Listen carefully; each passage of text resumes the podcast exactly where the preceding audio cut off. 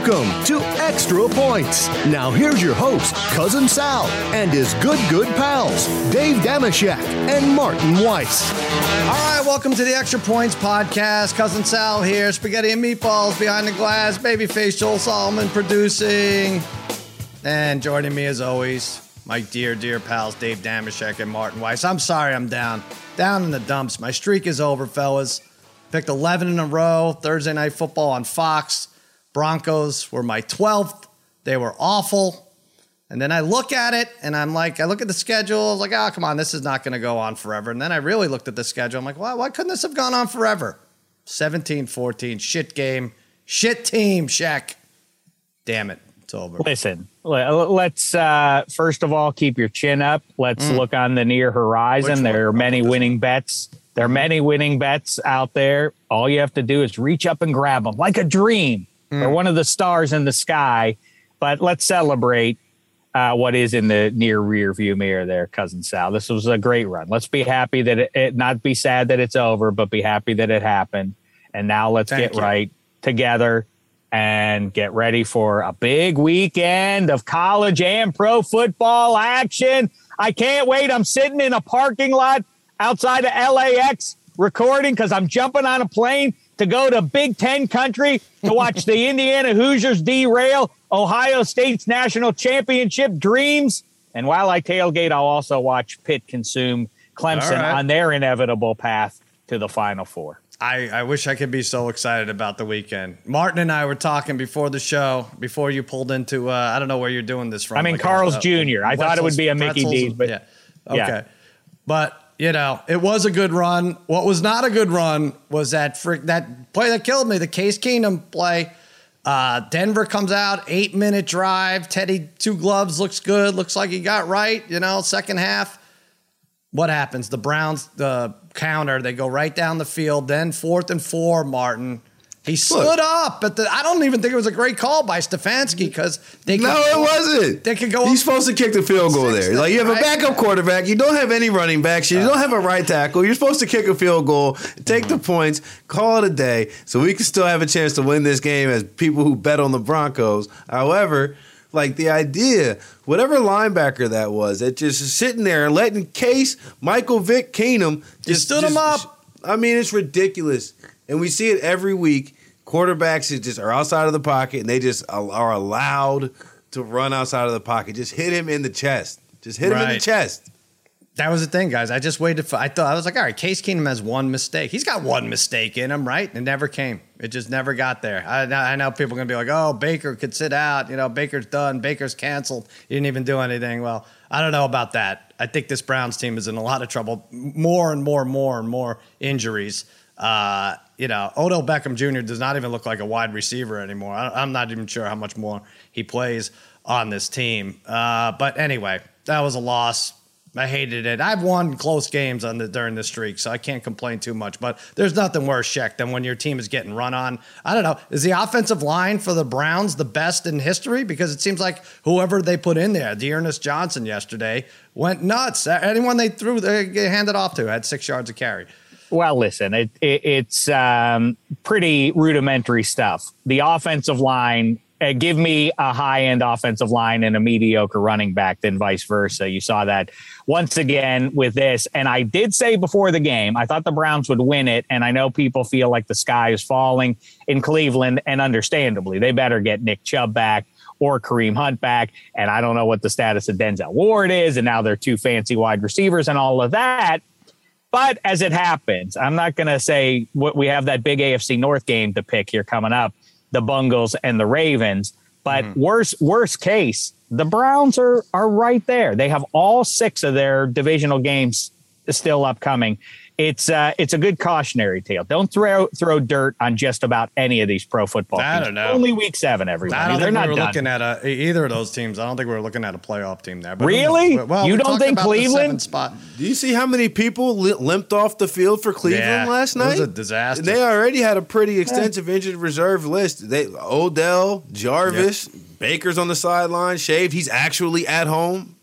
They could have lost, though. I'll say this, and we're talking about a team that won't play again until week eight. But what is uh, they, they could have lost worst case they could have lost to the broncos and then people really would be shedding some tears on behalf of the browns but their biggest stretch is upcoming here they go pittsburgh at home then they have to play cincy you know six divisional games and then they go it's funny they straddle their bye with the ravens bye then ravens i mean it's all right there for for the browns but martin or, or marty weiss is correct of course they have to get healthy a little bit here Yeah, well, and also they barely beat the Broncos, so I don't know. There's, there's a lot of hope in that. Well, whatever, we'll see. We'll see who comes back from injury. But speaking of injury, to add insult to injury, Eddie Spaghetti, nice guy, set me up with the producer from Fox, the local Fox. Well, you're do- married, man. Yeah, you no, be no, getting no. set up on things. that's what it. are you doing? I've lost my mind. Uh, no, he set me up. Whatever, whatever happens, happens. But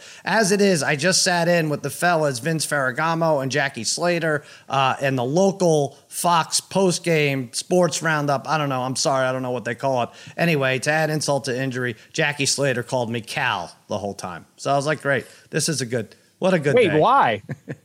Why? I Oh, don't know. Cal. He just, he just Oh, thought I I thought said it Cal. Sal just didn't stick. I thought you said cow, like C O W, Oh, like yeah. the mooing He milk might as well have. He might as well have. I don't, maybe is that short for cousin Sal? Is that how we're? Whatever. what a disaster. Hey, we got uh, we, Matt Hasselbeck's coming up. He's going to jump on with us, and I'm going to ask him how it felt to lose the Super Bowl, how he dealt with it. Not that it compares to losing. After losing, uh, picking 11 straight after that, but it, it, it's similar, I guess, right? Check. Uh, well, listen, I uh, long, long ago, he came on a radio show that I was on, and um, I said to him, and I meant it sincerely, that I said, you know, you're the only guy in that entire Seahawks organization that isn't pointing at the referees and making excuses, and for some reason. He took that the wrong way and got a little angry with me about. Well, so we're going to like, do it again. We're going to do it again. Yeah, because I did some research on this, and there were not not just the one play everyone points. There's like five Oh, questionable stop. calls. Wait, what, what do you I'm mean? No, stop. everybody always does the collection of, oh, every call went the Steelers. Well, yeah, there's a good reason for that. They were they they, they were all the correct call. No, they were all they were cheating for the the home play. Oh, you had eighty percent, yeah, including you. You were in attendance that night. Uh, the referee, the head of officials, takes off to um, Costa Rica right after the game. I'm, I'm gonna call foul here. I'm gonna call foul on all the fouls here.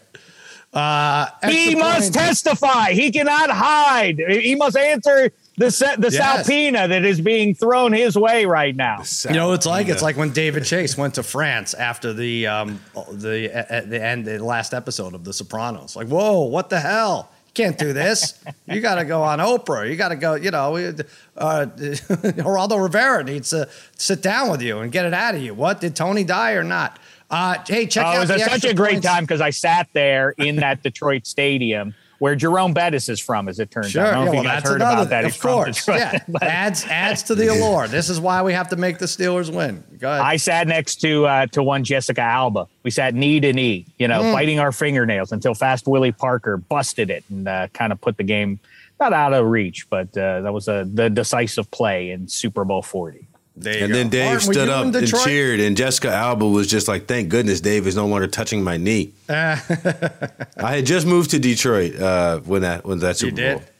That was a cold freaking week. We were there for Kimmel. We did a week of shows. Uh, Jimmy Kimmel Live out there in Detroit. Snow, crazy. We didn't stay. We discussed this, Martin. We stayed in uh, Southfield, Michigan, which was um, I don't know. It seemed like 45 minutes by the time we got on the bus. Southfield's not. Southfield's st- strong two four eight representing Southfield, Michigan.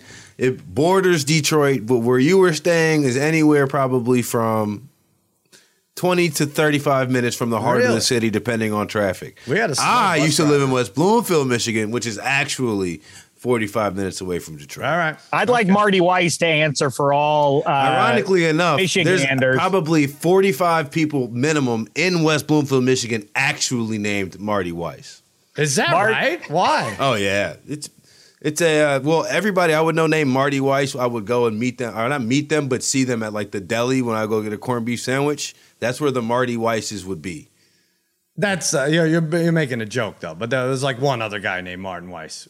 No, I'm no, no, no, no. Martin, I don't know. I can't speak on, but like Yeah. Marty and What? Weiss is. He's saying stogie smoking old Jewish fellas No, eating I matzo hear, no, ball I hear what you get. It. I know what you're saying. I'm but the telling fact you, that I you met more you. than one.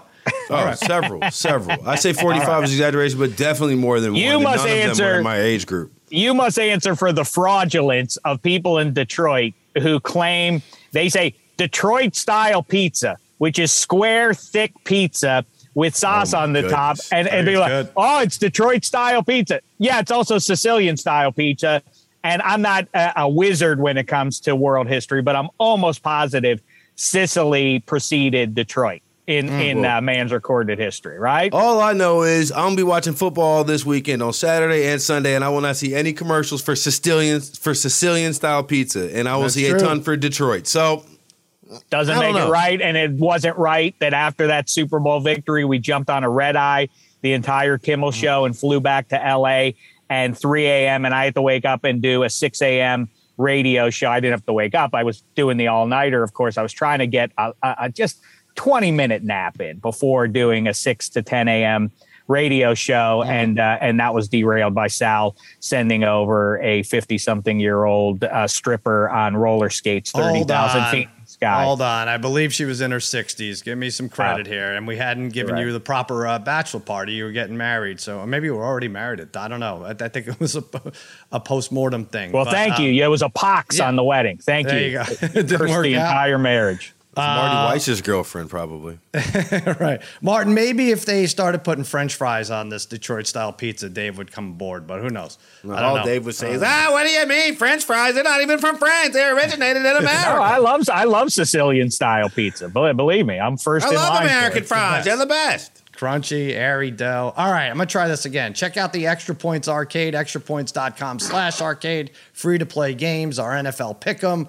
We have our prop quiz. We got lots going on. Uh, yes, free prizes. Of course, the prizes are free. Imagine if we made you pay for prizes. We don't do it. Extrapoints.com slash arcade. NFL, let's look ahead to the biggest games. As far as I can tell, there are two.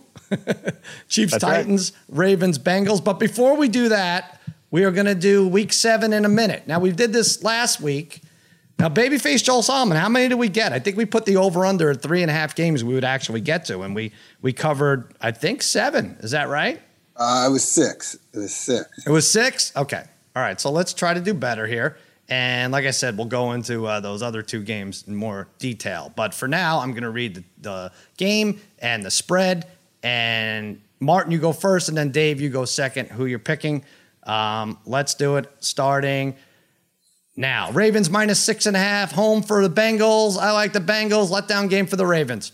Ravens, Mahomes, Herbert, Burrow is next on the list of Ravens quarterback, uh, opposing Ravens quarterbacks to go down. I mean, we didn't need all that detail. This is we're trying to quick pick Oh, this, no. Marty Weiss, and then you start in with the Mahomes, this and that. Oh, boy. I'm taking the Bengals. All right. Carolina at New York Giants. Carolina minus three. I'm going Sammy D at MetLife Stadium. He gets his mojo back. In the Harry versus Eddie Spaghetti Bowl, I'm going with Sam Darnold. Panthers next. It's all Panthers all weekend. Let's Green go Bay- Pitt. Green Hail Bay Pitt, minus hail the seven and a Pitt. half over Washington. I am taking Green Bay. They are a juggernaut on big spreads against crappy teams. They cover easily. I'm taking the pack as well. Packers. Kansas City minus four and a half at Tennessee. Another big letdown game for Tennessee after playing Monday night short week. I'm going Kansas City. King Henry, give me the Titans.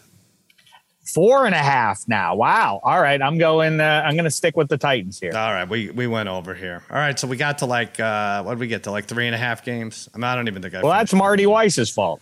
Oh, I went yeah. crazy. There went you nuts go. with that. All right, let's stay with this. Um, let's stay with this Kansas City Tennessee game. Four and a half. Yeah, you're right, Check. Well, because it was like six, right? Mm-hmm. And it's gone down. The fanduel.com slash extra points. That's where you get all your sports gambling action. Four and a half. All right. So I, I, I touched on it a little bit. And this is what Harry calls the try bicuspid. Now, Harry's an imbecile, my friend Harry, as we know. But his thing is Hoagie Berra. that's right. We had a bunch of hockey names. Well, we went crazy with the Harry names. But um, the Bills beat the crap out of the Chiefs. The Titans beat the Bills. So you would think that the Titans would beat the Chiefs. No, the try bicuspid tells you that the Chiefs will beat the Titans. Now, I'm not really going, I don't know why it's the bicuspid. I get the try part. There's three teams involved, maybe even the bi, BI, because there were two games we're comparing. But the cuspid thing, I'm not sure. Maybe we do. Maybe he meant custard. I don't know what it is. But uh, short week. That secondary is decimated for the Titans. I just think Mahomes names his score here. And Chiefs rush defense not as bad as people might think 133 yards per game, but the last two or three games, they've done better.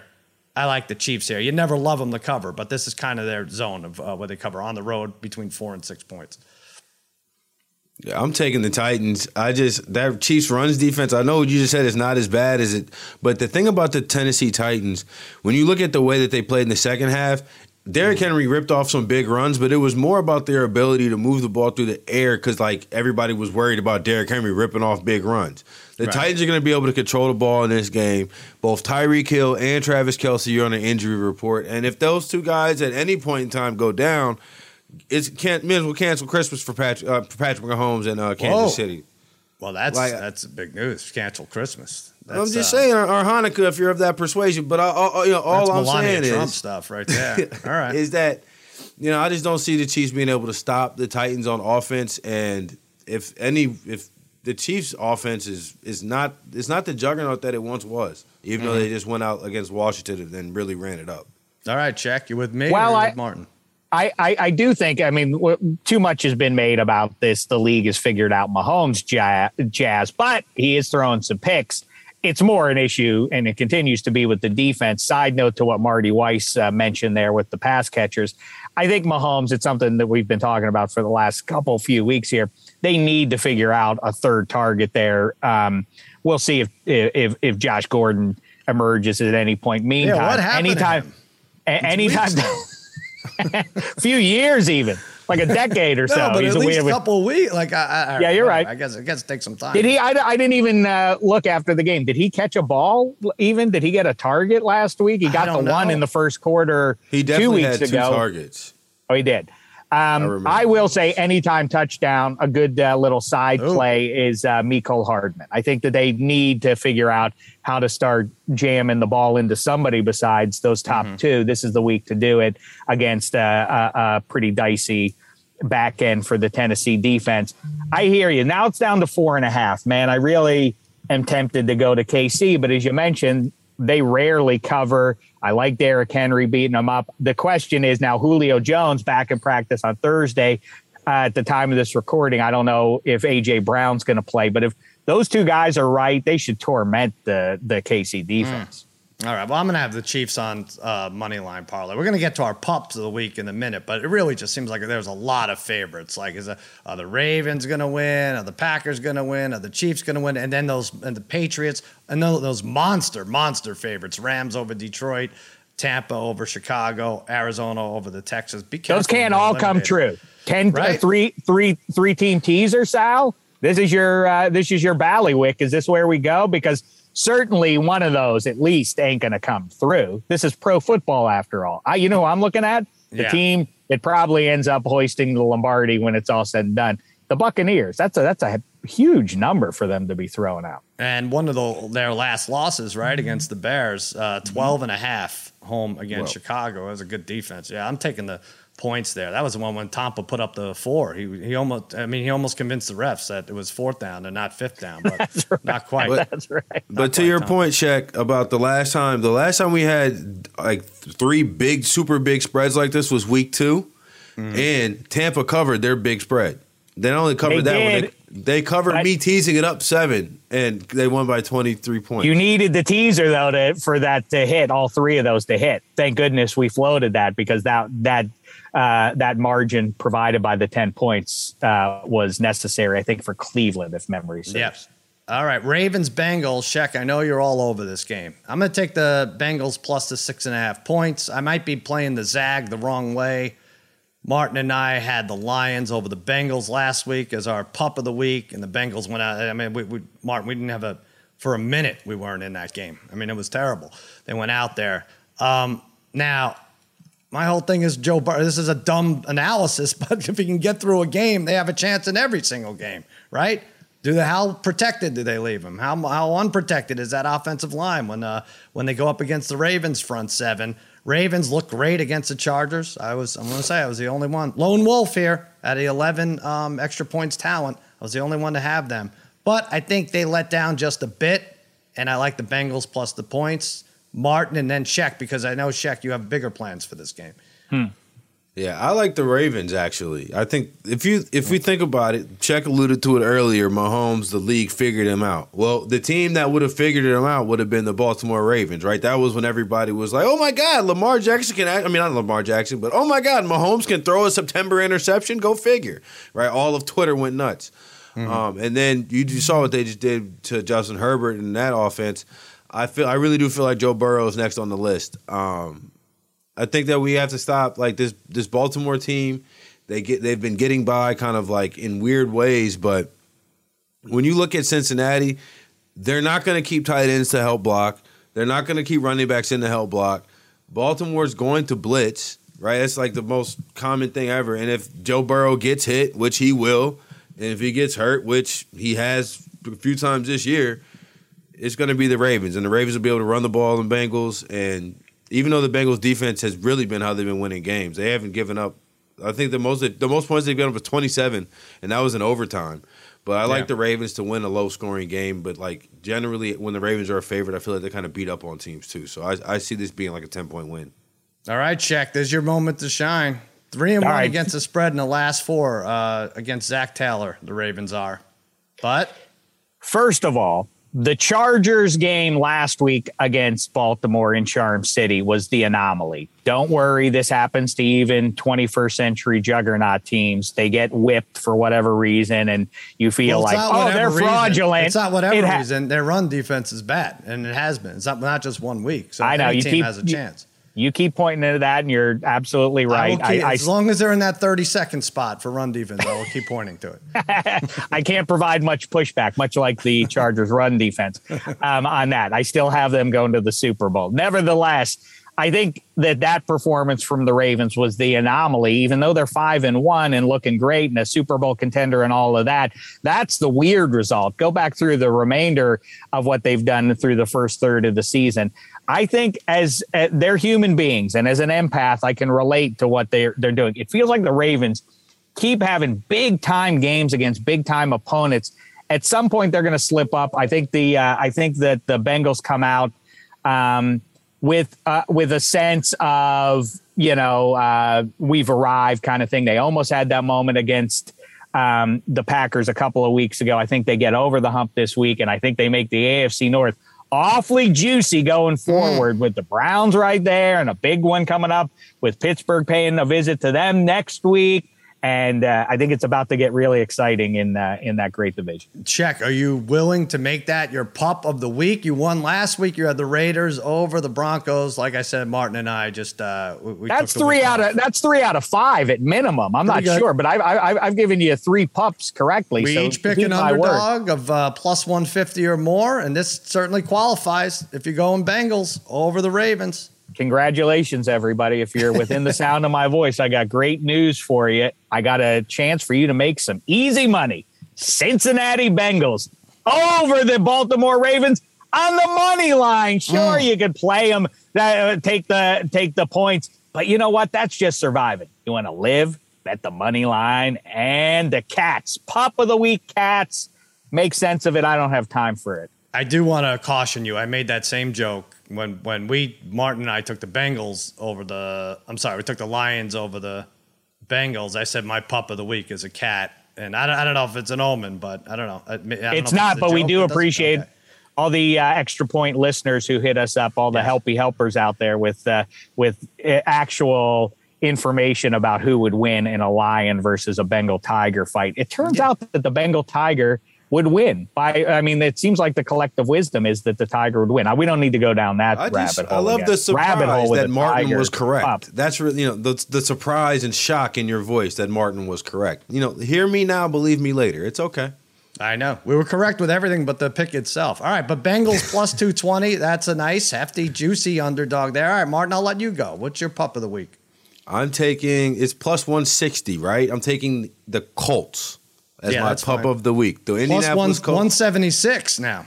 Yep. So, well, I'm saying the the threshold was plus 160. Oh, yeah, so yeah, yeah. plus Right, 176 qualifies. I said on Wednesday, I think the Colts are due for a run. I think that run is about to start right here. I don't really care who's playing quarterback for the 49ers. The Colts played a pretty solid defense. As long as Carson Wentz doesn't turn the ball over, I think, and I think Jonathan Taylor's going to have another big day. See, I like this too. Why are you laughing? I like this too. Yeah.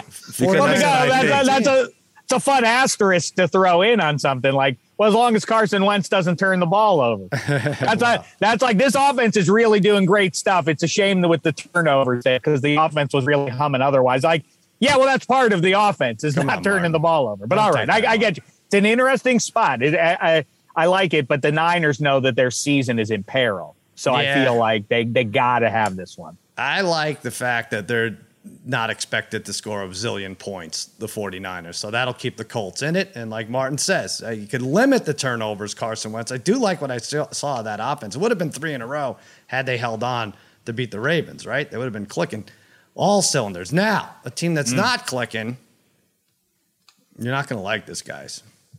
But we can't have all favorites winning. Like I said, those three big favorites, everyone loves the Ravens, everyone loves the Packers, everyone loves the Chiefs, and everyone loves the New England Patriots. And it's a mistake. It's a mistake, I tell you. The Jets, Wow, I get no it. way. I get it. They've lost 11 in a row against New England. It's a must win. The Patriots, this would be their fifth home loss.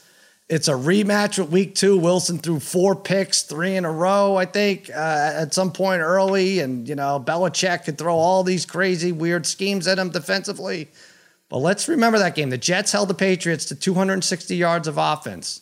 They were three of 12 on third down. Why is this such a sure thing? Why the Patriots are not, they're not going to go out there and score 40. And here's the thing about the Jets they beat Derrick Henry and the Titans. Why can't they beat the Patriots? I don't think this Patriots team is good. That's why I was going to be so upset if the Cowboys blew that game. I think this is a junk team. I think a lot hangs on the coach and the history and all that. But they have 11 turnovers this year. They're getting punts blocked. You know, there's strip sacks. Their running backs are fumbling. The Jets come hungry. Not only do they cover, they are going to win this game, and we're going to see why Zach Wilson went ahead of Mac Jones 20 to 16 JETS plus 245. Go ahead. Kill me now. Kill me with this. Bad pick? Uh, that's just that's just that's just a level of incredible I wasn't ready for. I thought seven was too high. I teased New England down with Green Bay to try hmm. to you know to get a little New England money line Green Bay two and a half.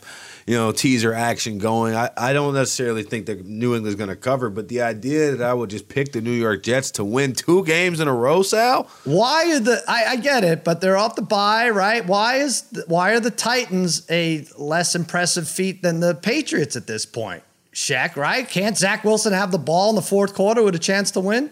Well, if I buy your premise, then I can see the Jets winning the game. And your premise is that the Patriots are not mediocre; it's that they suck, right? don't I, mean, think that's that's well, that's what you're saying. And you know, we look, you know, in the moment of the end of the 2020 season, you kind of looked at the Patriots and said, "Man, things got bad for them when Cam got COVID, and they they just never really rebounded." But all in all, not terrible. What they finished seven and nine, right? And it was like, yeah, they weren't as bad as painted. It just wasn't to the New England state, the Belichick standard. No wonder why. When did anything change between 19 and 20. Um, I think so- it's worse this year. And by the way, I had them as a I don't know how that could so- be so- though. I, I, I just my what what's interesting, and we talked about it on minus three with Kevin Hench. And if you're right that the Jets win this game outright, I have a feeling Kevin Hench might have have things to say. He might complain, No, Daddy no, Spaghetti and me next week about it. Um, It's everything close to the vest. It- a, a fun what if is, or a curious one is, do you think if Belichick had to do it again, that he still takes Mac Jones in that spot? Because they might be better off running with Cam Newton. I feel like all the free agent moves um, were to sort of play a, a, big eight offense with Yeah, number maybe. one under center.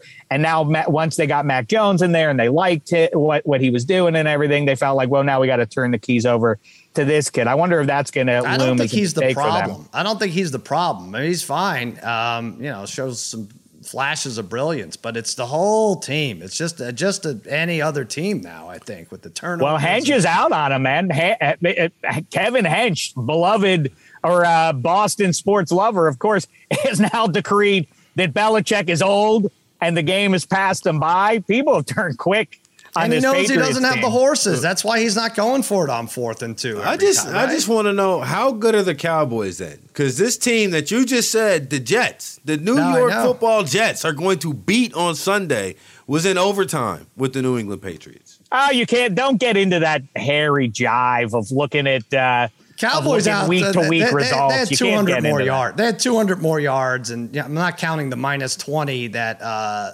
Trevon Diggs provided with the interception return for the touchdown. That's 200 more yards, and we're counting the Bourne touchdown, 75 yards. So they beat him up. It, it, sucked that the Patriots. You could say they blew the game because they were in position to win, but Cowboys. The thing that gives measure. the thing that to me makes me pause before I say yes, this is a get right game for the Patriots is coming off the bye does the rookie Zach Wilson was that a was that a chance for him to gather himself mentally and figure things out a little bit, um, looking at film and and maybe that's the opportunity. But you know, I know that um, Davis Mills lit up Belichick and, and, therefore disrupted the thing of, of Belichick versus rookie quarterbacks. I, am inclined to think Belichick gets back to that and takes right. care of Zach Wilson. They, I, I think they win that game by double digits. Wow, the Patriots. Okay. All right, I'm sticking. I don't think they're this. world beaters, but I just think that they're, you know, I think that this is a game that they we'll should be able to take care of. It just, I watched the game, and not even because Tom Brady's not there. It just doesn't seem like a Patriots team. I'm just feeling like I'm watching a bottom third team, like anybody else, and they can't get get it done. And they were lucky to be um, close with the Cowboys. All right, we did this last week. I hit on this. Uh, yeah, Jonathan Taylor was 16 to one to lead the Sunday running backs in rushing, and he had like 145, I think. Good job by him.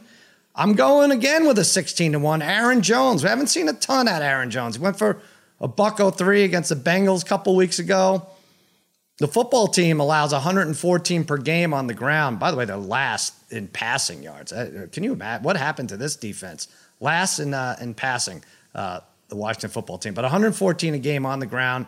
Packers, I think, get a big lead early. They pound Aaron Jones, have closer to 19 to 21 carries and 158 rushing. What do you think? What's your wide receiver quarterback or running back leader of the week?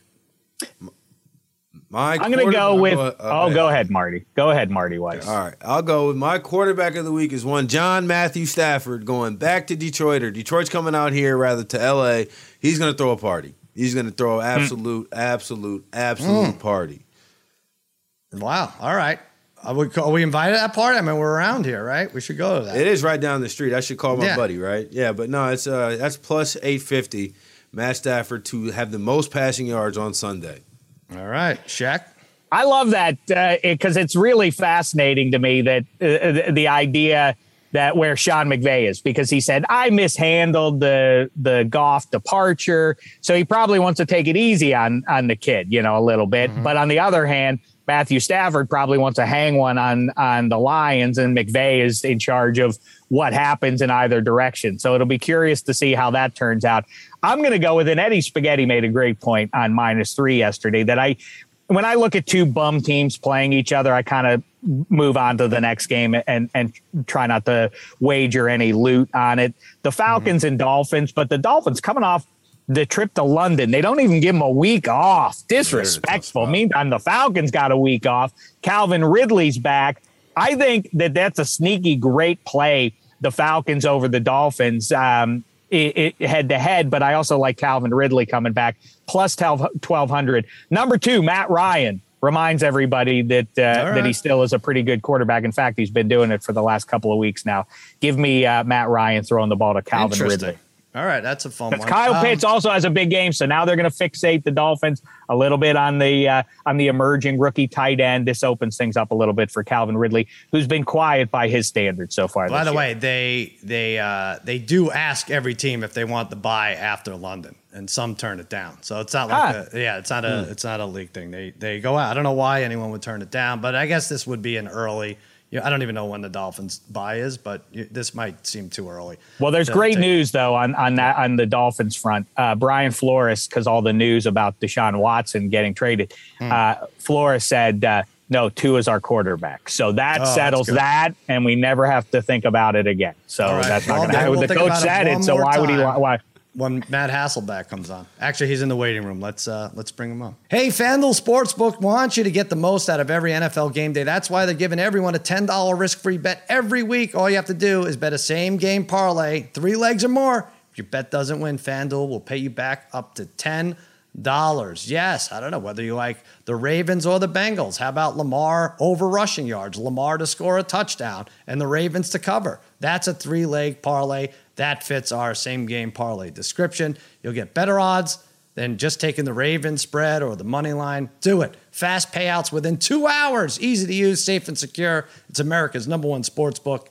And if you're new to FanDuel Sportsbook, they're also offering a risk-free $1,000 bet. If you prefer that, just sign up with promo code Extra Points. If your first bet loses, you get up to a thousand bucks back in site credit. That's promo code Extra Points. If you have a gambling problem, call 1-800-NEXT-STEP or text NEXT STEP to 53342 in Arizona, 1-888-789-7777, or visit ccpg.org slash chat for Connecticut, 1-800-GAMBLER, or visit fanduel.com slash RG in Colorado, Iowa, Indiana, Illinois, New Jersey, Pennsylvania, Virginia, 1 800 270 7117 in Michigan, the Tennessee Red Line, 1 800 889 9789, or visit www.1800gambler.net in West Virginia. And check us out in Connecticut, FanDuel, yes, in Connecticut. We're live, easy to use and navigate. Do it, fanduel.com slash extra points. All right, our guest today led the Seattle Seahawks to the Super Bowl, and then the refs did their thing, and his team unfortunately lost. But on Monday night, he will be a big winner as he's rightfully and finally inducted into the Seahawks Ring of Honor. You could see him on ESPN Sunday NFL Countdown every Sunday at 10 a.m. Eastern. Matt Hasselbeck, thanks for being here. Hey, that's quite an introduction. I appreciate that. Thank you. Yes, and well, it's a big night, Monday, Ring of Honor. Um, you you don't have to wear those terrible color rush jerseys, right? You could do you can bring any of your jerseys hanging in your closet. I would love to. You know, they do give me a sport coat for this thing. If it's a color rush sport coat, it'd be kind of probably be pretty fly. Actually, I don't know if I could. I don't know if I could rock it, but um, I'm sure it would look good. Yeah, that's going to be great. The crowd will be going nuts. 12th man. Um, we were talking the other day, Dave and I were discussing, maybe Martin, we were discussing how there is a, a lack of bald quarterbacks in the NFL and that you may be the best one of all time. I don't know that this will be mentioned in the Ring of Honor ceremony, but I'm telling you, I'm talking about it right now.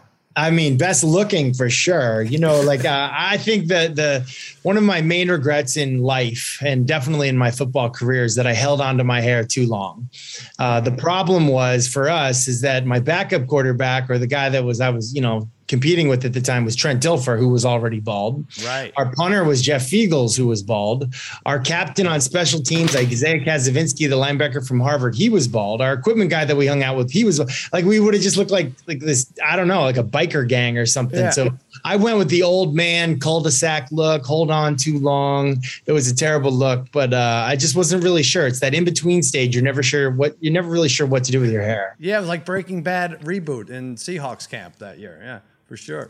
More dignified though, because you say held on to your hair, but maybe the greatest bald quarterback is Terry Bradshaw, but he literally could hold on to his hair because he took it Ah, off yeah. before and after ball games. So That's interesting. He's got the Super Bowl ring, so that's that's good. That's. There's a picture in the NFC Championship game. I remember I had a hat on, and Terry Bradshaw is presenting the Halas Trophy at at the you know on the podium there. And at that point, I was like a little insecure about my baldness, right? And I was mm-hmm. definitely like, and Terry Bradshaw, classic Terry Bradshaw style, just like rips my hat off and puts his right cheek of his face next to my left cheek of my face. And like we're doing this like amazing like bald is beautiful type photo. And i started getting endorsement deals for like all these um you know, like head shaving products. Oh, that's great. You know, during Super Bowl week, but I was super paranoid that it was like all a ploy to get like real slick, like slippery, like baby oil type sur- substances on my hands. And so I wouldn't touch it before the Super Bowl. I was like, oh, this is a trick. It's a Trojan horse. It's a Steeler fan doing this to me or something. And uh, years later, I, now I use the product to shave my head, it, but I was so paranoid for the Super Bowl. I, I, didn't know. I didn't know if I was going to bring this up because, but now that we spent so much time talking about the fact that you're bald, I feel obligated to do so. I grew up in New Orleans. I'm a New Orleans Saints fan. So when y'all won the division going. at 79, that was like I, I irrationally hated you, Marshawn Lynch, all of it. But it made me so much more upset and has ruined balding athletes for me going forward now. Like Alex Caruso I, I, I had no like I could I could not see him and think he was like a good basketball player or anything because the whole time I was watching you just throw a party on the Saints. I was like, this guy doesn't even have hair. He's bald. Do something. And I, to this day now, people will be watching the game and God be going bald. Uh, a guy will be balding. They're like, get his bald ass out of here. People like, what do you have against bald wow, people? And I'm now I'm thinking about it. It's Matt freaking Hasselbeck well, it's an it's an unathletic look, you know, if you don't shave it all the way. Like I think the best example for me right now is Hunter Renfrow of the uh, Las Vegas Raiders. I mean, that dude is a killer in the slot. That dude right, is like right. uncoverable at times. Then he gets to the sideline and takes his hat off, his helmet off, and you're like, huh? What? you're the guy we can't cover? It's it's it's like a well, pickup basketball game at lunch or something to get some guy with a knee sleeve on and he's bald. You just don't you, you surprise. Yeah, usually the bald guy wears his sock who, who, doesn't shave it all the way clean. Also pulls his socks up to his knees, uh, and he defends you 27 feet from the rim, like right in your face. He's all over. You're like, settle down, fella. Now, by the way, by the, okay. uh, uh, the, the the the the um the patron saint for people like me who have the flesh yarmulke in the back. Yeah, the sunroof. The sunroof. Right. Manu Ginobili. You know, he he was uh, like I, I, always thought, right. man, maybe you just take that thing off because that ain't looking that that does not look very tough. Um, yeah, on an NBA playoff floor. By hey, the way, it's impressive. I think like bald guys everywhere, balding guys, you know, male pattern baldness. When they see like Ginobili like balling out out there, it's kind of like, all right, yeah, that that's like my new favorite guy. I remember looking up to Jason Kidd, uh, right. you know, Cal Ripken Jr. You know, I loved every Bruce Willis movie, Woody Harrelson, Michael Jordan. You know, just the list goes on and on. Rock, uh, yeah, of course. You know, uh, yeah. Well, I thought, I think, and this may be where you thought Martin was going with this, with Drew Brees, who he now mysteriously has hair on television, hmm. and this didn't happen to you, Matt, when you turned your career to TV.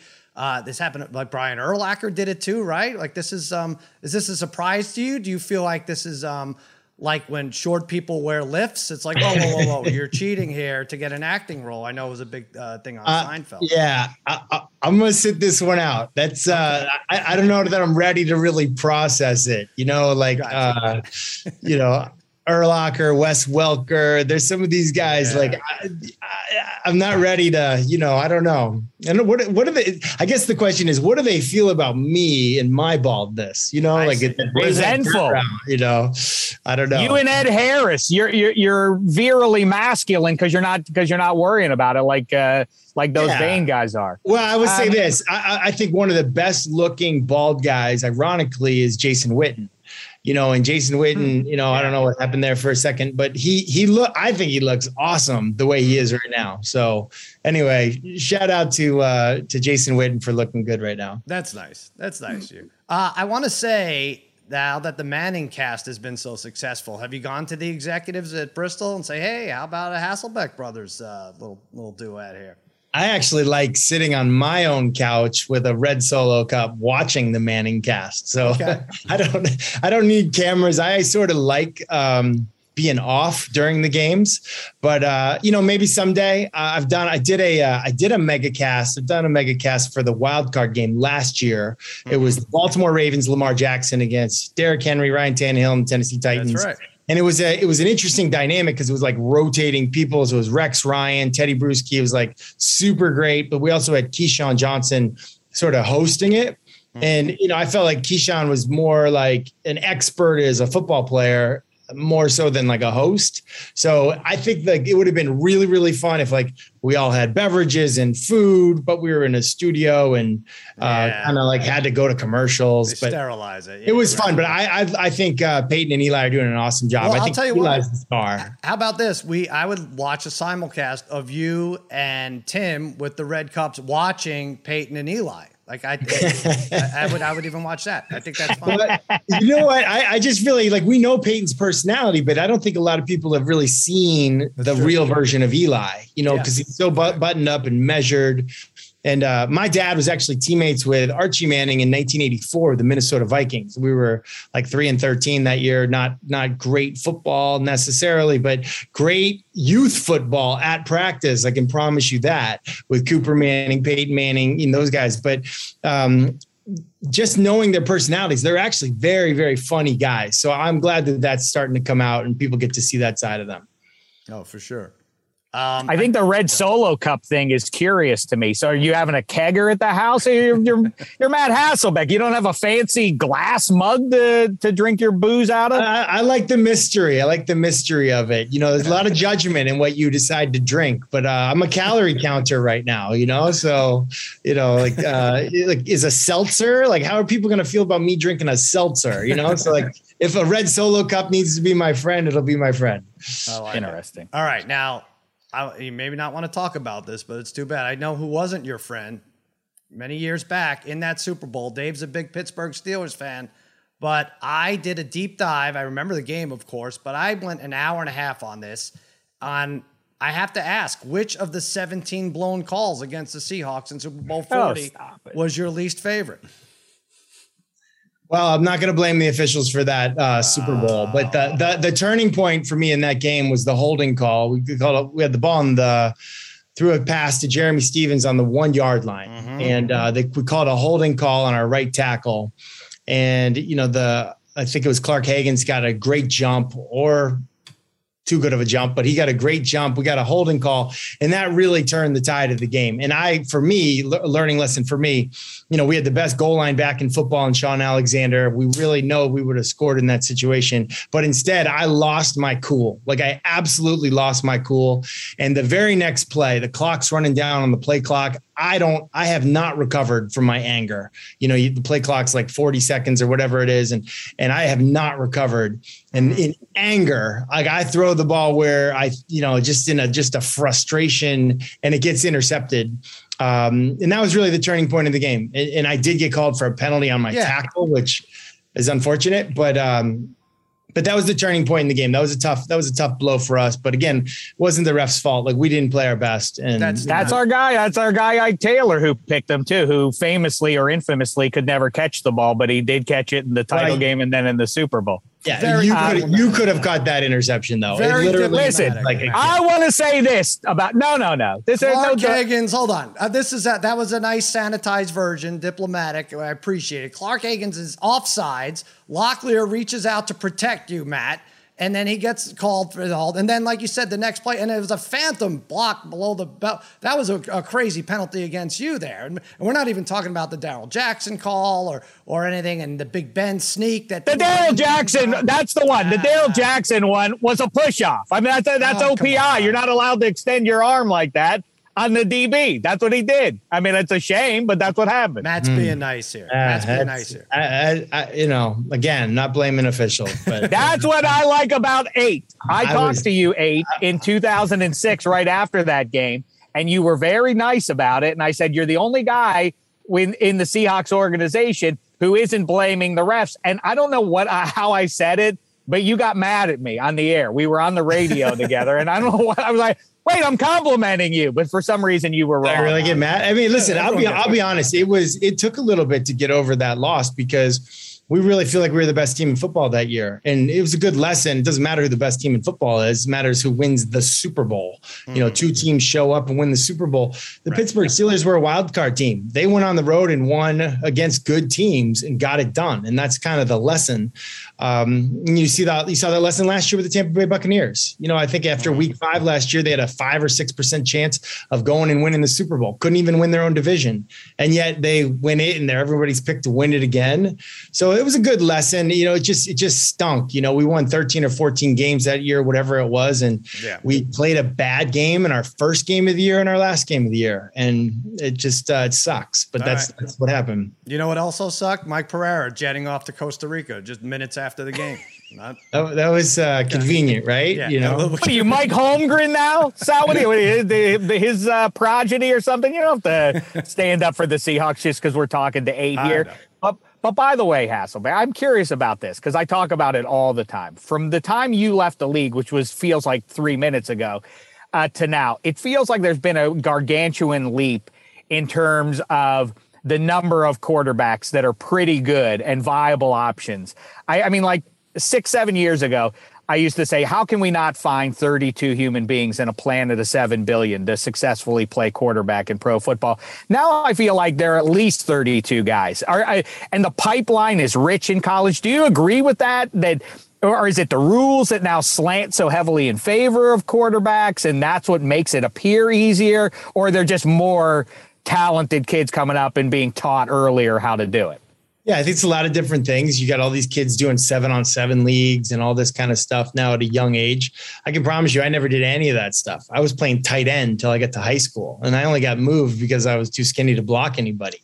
You know, so like that's something. The spread offense has like really just taken over college football, and now you've seen it come into the NFL RPO game instead of seven step drop back, uh, you know, drop back game, play action game, some of that type of stuff. You don't have to necessarily uh, learn blitz pickup like you had to do in the Troy Aikman years, if you will, because there's a way to win with smoke and mirrors and RPO type stuff. But you know, the the rules are definitely a thing. I thought Tom Brady hit it on the head this year, where he said, you know, we got to stop fining these defensive players for some of these hits and fine the quarterbacks and the quarterback coaches for telling you it's okay to throw into that tight window um, where you're kind of laying somebody out. But it, it's it's a lot of things. I think it's great for the game, though. Obviously, the scoring is fun. The quarterbacks are great, and and there are some just unbelievably talented guys: Kyler Murray, Patrick Mahomes, Josh Allen, just some young talent out there. That's like, I mean, I played for a long time, played with a lot of people. I don't know that I've ever played with somebody as talented as as as those three guys I just mentioned. what about uh, aside from them? Of course, they're great. But what about the crop of five that came up this year? Who excites you the most? Who do you like watching the most? Who do you think has the most promise? Well, it's it's tough because like it's matters so much where you get drafted and who you get drafted to, and like are you thrown out right away? And like Zach Wilson, who's got an amazing arm, but like, is that a great situation? No, I don't think that's a great situation. You know, Mac Jones playing right away. Uh, I think it's a pretty good situation because of who's coaching him and who came before him. I thought Trey Lance had a chance because of how they were using him early. They didn't throw him to the Wolves. They were using Jimmy G and they would bring Trey in in just special red zone situations, short yardage situations, gave him kind of a, a small menu to, to, to choose from. And he was doing that really well. When Jimmy G got hurt and he had to play, is a disaster. You know, now you got a, a kid who's very, very young. I think he's 21 years old. He's played one game since he was 20. That was against Central Arkansas. Eh, you know, like that's a tough situation. Justin Fields is the guy that I thought after the preseason, wow, this guy's got tremendous upside. He could be the next Russell Wilson type guy. But that's if he, they don't throw him to the Wolves too soon. And unfortunately, when Andy Dalton got hurt and the media was calling for it, I thought they went to him sooner than what would I what I would say would be ideal. And then he had one net passing yard against Cleveland and and really looked like his his year was just going to be a total fail.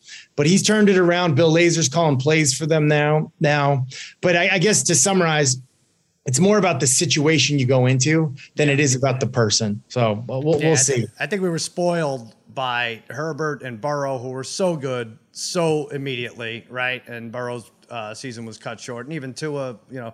But uh, now it's like these five are kind of the same, and like you said, it really depends on the situation, the team. Yeah. And Herbert didn't play right away, you know, and I'm not saying you got to sit a guy the whole year, but sitting for a month now, like week five, you go into a game plan with a four game breakdown, which tells you basically who the opponent is. Weeks one, two, three, and four, it's a blind date. Like they can do whatever. They don't have to show you who they really are. And it's really hard to prepare in the first month of the season for that reason. So I, I kind of think of week five as that week where, all right, now it's safe to like run him out there and we can kind of understand like what atmosphere and what X's and O's we're, we're, we're throwing you out there for. When you when you say in the situation, are you meaning are you at like is it more so about the coaching staff or is it more so about the roster around it? Because like like I wonder about like Trevor Lawrence or Zach Wilson who or Zach Wilson rather I should say who first year head coach, first year offensive coordinator, and the backup quarterback is, is Mike White. It's not somebody who is you know quote unquote a mentor so to speak, or Trevor Lawrence who has a first year head coach. Or Justin Fields, who has a coach who's been on the hot seat, versus Bill Belichick and Mac Jones, where Bill Belichick is not going anywhere no time soon. And you know, he, Mac Jones walked in day one and was competing for the job, and depending on how you feel about Cam Newton, was probably going to get it. Yeah, I mean it's all of it. I, like I, I, go back to my rookie year. Okay, my rookie year, Mike Holmgren's the coach, Brett Favre's the starting quarterback. Okay, they had just been in the Super Bowl. Favre just won the MVP. Our quarterback coach is this guy named Andy Reid. I don't know if you've ever heard of him. Okay. Mm-hmm. The backup quarterback is this guy, Doug Pederson. Don't know if you've ever heard of him. the backup to him is Rick Mirer. I was the fourth string quarterback. It was like the Harvard Business School for a young quarterback. They were paying me to be there. I should have been paying them to be there. Now, was I allowed to talk in the meetings? No, I wasn't allowed to talk in the meetings. I was just allowed to be in the meetings. But when those meetings would end and we would walk from the quarterback meeting room to the locker room, I would walk next to Doug Pederson. I would ask Doug Pederson all the questions that I wanted to ask if I was allowed to ask.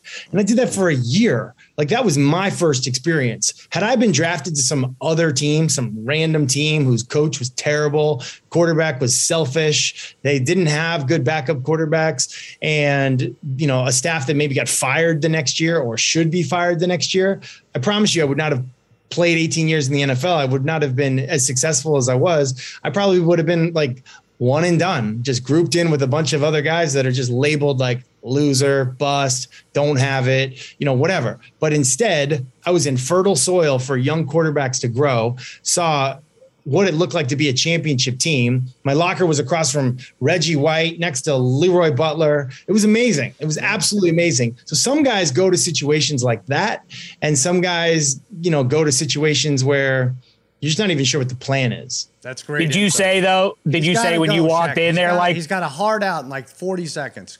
Oh, okay. I just wondered if he if he said like I, am going to try out for a quarterback of the Packers and I'm going to win it. we'll have to do another. We'll have to do another one on that story. It's a it's a good story. and the next one you got to tell us. Hot take it real quick. Russell Wilson, who you mentioned, this is his last year in Seattle, right?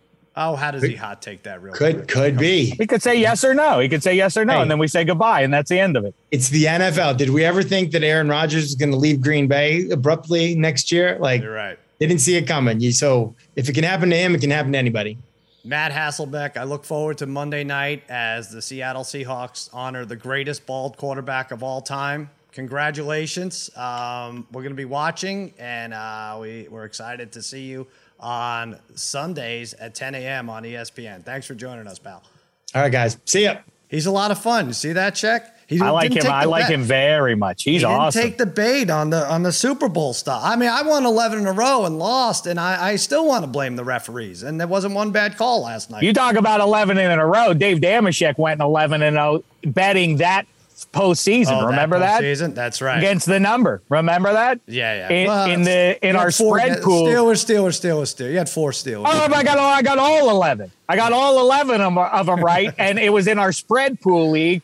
And I beat uh, Seahawks fan of note Kenny Mayne head to head in Super Bowl forty. How about that? There you go. Pretty good. How about them apples? All right. I know you have to go too, Shek. I want to uh, real quickly. Um, Dodgers, they're down 3 2. A little deja vu here. Chris Taylor smacked three home runs. Braves uh, for game six, which is Saturday, minus 220. I'm sorry, this for the series. They're minus 220. Dodgers plus 184. I don't know. They're doing it small ball. They're doing it with the patchwork bullpen. It's kind of like last year. I know they have a million injuries. It's not the same team. Muncy out of the lineup is not great, but could they come back real quick, Jack? Yes or no? Absolutely. I mean, I'd rather be down three to one than uh, down twenty-eight to three if I had to choose. Certainly, Ah. the Dodgers are really good at this. I I don't buy. I don't think the Atlanta Braves, although. I do say as they go back into the city of Atlanta, that's got to be the buzz. Like this isn't going to happen to our sports town again, is it? I don't think it probably permeates the brains of the 2021 Atlanta Braves, but I do think it matters that the Dodgers, when confronted with elimination, have a knack of winning games. A lot of those guys who have been a part of those rallies are in like, that they're locker. like nine and zero in, in elimination games or something. I mean, they are down practically some of their best ball players. That's Right. what stands in their way. But I absolutely buy it that there is a fear factor that permeates when you're when you're up three to one. All of a sudden, the curse is supposed to come uh, is uh, is hanging around your neck now. Now it's three two. It's going Right. to get real tight in the late innings of Game Six if the Dodgers have the lead. I mean, this is exactly how it was last year when they were won three one. They they won the specific games, the- exact breakdown of Yep. uh, we win, lost, win, however it went. All I'll right, take the Dodgers. Astros up 3 2 on the Red Sox. Astros minus 116 tonight. I'm taking the Red Sox. I think Eovaldi comes Hmm. out here. I know he got beat up. Sa- saw the same thing with Framber Valdez, right? He, he got couldn't get out of like the second inning in game was that two or one game two, I think. Eovaldi, we see some good stuff out of him. This game goes over somehow. All these games are going over, Martin. I don't know if you you've been keeping track since that dismal loss, but it doesn't even matter that it's 2 1 in the sixth inning. They all go over. I'm uh, taking the uh, Red Sox and then Astros in game seven. What do you think, Martin? I'm, I think I'm not betting baseball after I took that over. But in the association, in the National Basketball Association, I'm taking the Bulls minus six Oh. and the Spurs plus seven. Wow. Well, moving on. Steph, 45 last night, guys. Warriors beat the Clippers. Is there, and I know a couple days ago I said Giannis is the MVP, but is there any doubt that Steph is the MVP right now? Discuss. I mean, come on. I'm going to do this every day for the rest of the year. I- he I is on You know what I'm going to to say as, I- as I take as I take leave of you all because I have a flight to catch. Go to. I have I have one thing to say. Yeah. Hail the Pitt! Let's go! The biggest game in Pitt since I don't know when. Now listen, I know what you're thinking. After the big win against Virginia Tech in advance of the Final Four, Not this could this be a all. trap game. This could be a trap game against Clemson. But I got I I respect the heck out of Coach Swinney and what he's built over there. And if and if our guys think they can just roll their helmets out there and get a victory, they got another thing coming. We're gonna have to play. Uh, we're gonna have to play good football to get past this Clemson Tigers team. I suspect we will on the right arm of Heisman Trophy winner to be Kenny Pickett. Hail the Pitt! Go go to it, Shek. Jump in. I'm going to get real quick, uh, Martin. I'm putting it at minus 180. That Shek does not have TSA pre-check. What do you Nope. think? I'll Nope. you, I was about to take the yes as well. There's no chance.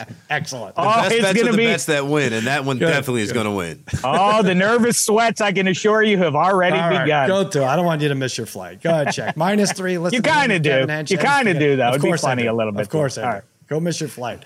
Bye, Uh, fellas. See ya. Martin, let's talk real quick though.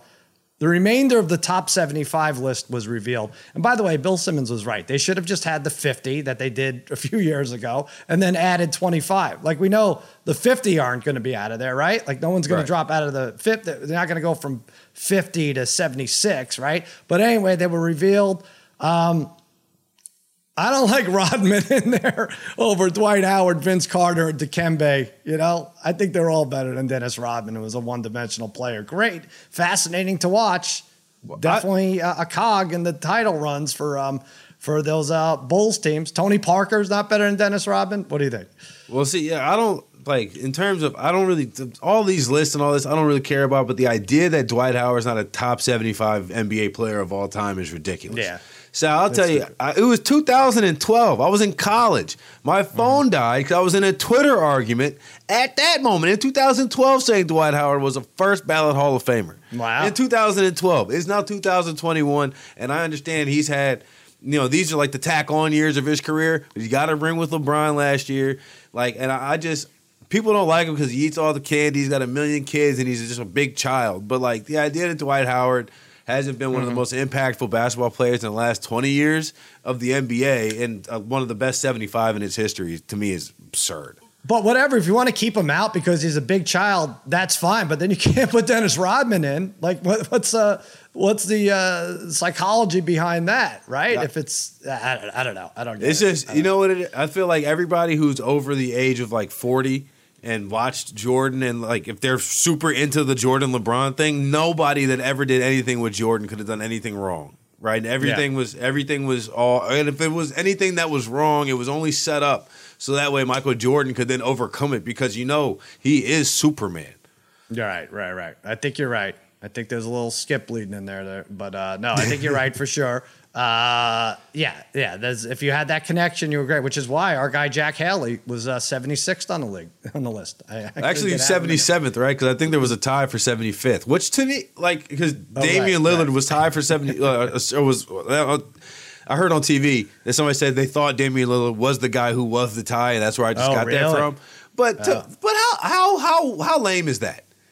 You, you, it's the that ever seventy come fifth out? year. It's Yeah, a list, right. it's a seventy fifth year. What do you mean? Just just cut somebody off the list. Make it a list of seventy five. Like, where's your conviction, NBA? Yeah, bring Lillard back in it next year when it's 76 years. Maybe, yeah, maybe that's the thing. They just add somebody every year. That'd be fun to do. Uh, all right, lemon pepper parlay. You and TJ really break it down. Lots of fun. You have your lemon pepper parlays of the week. You can catch that on the Extra Points Pod social channel. We and real quick, Sal, not to cut you Go off, ahead. but we do that on yeah. Tuesdays. And if you're Yeah. like me and you like the Tennessee Titans, you would have got five and a half like I did on Tuesday. Here Good on Friday, you you. got four and a half. There you go. That's what's called value. And there's a lot of value in free stuff, I'm told. Extrapoints.com slash arcade. We have a pick'em contest, college, pro, got baseball up there, whatever you want to do. Who doesn't like an arcade, Martin? Extrapoints.com slash arcade against all odds. Check that out. Me and the degenerate trifecta, or the degenerate trifecta and I, I should say. I think that's what it is. We pick the Saturday and Sunday games as we see them. And just a reminder to everyone out there, you may feel like an underdog, but please remember, you're all my favorites. See you next week.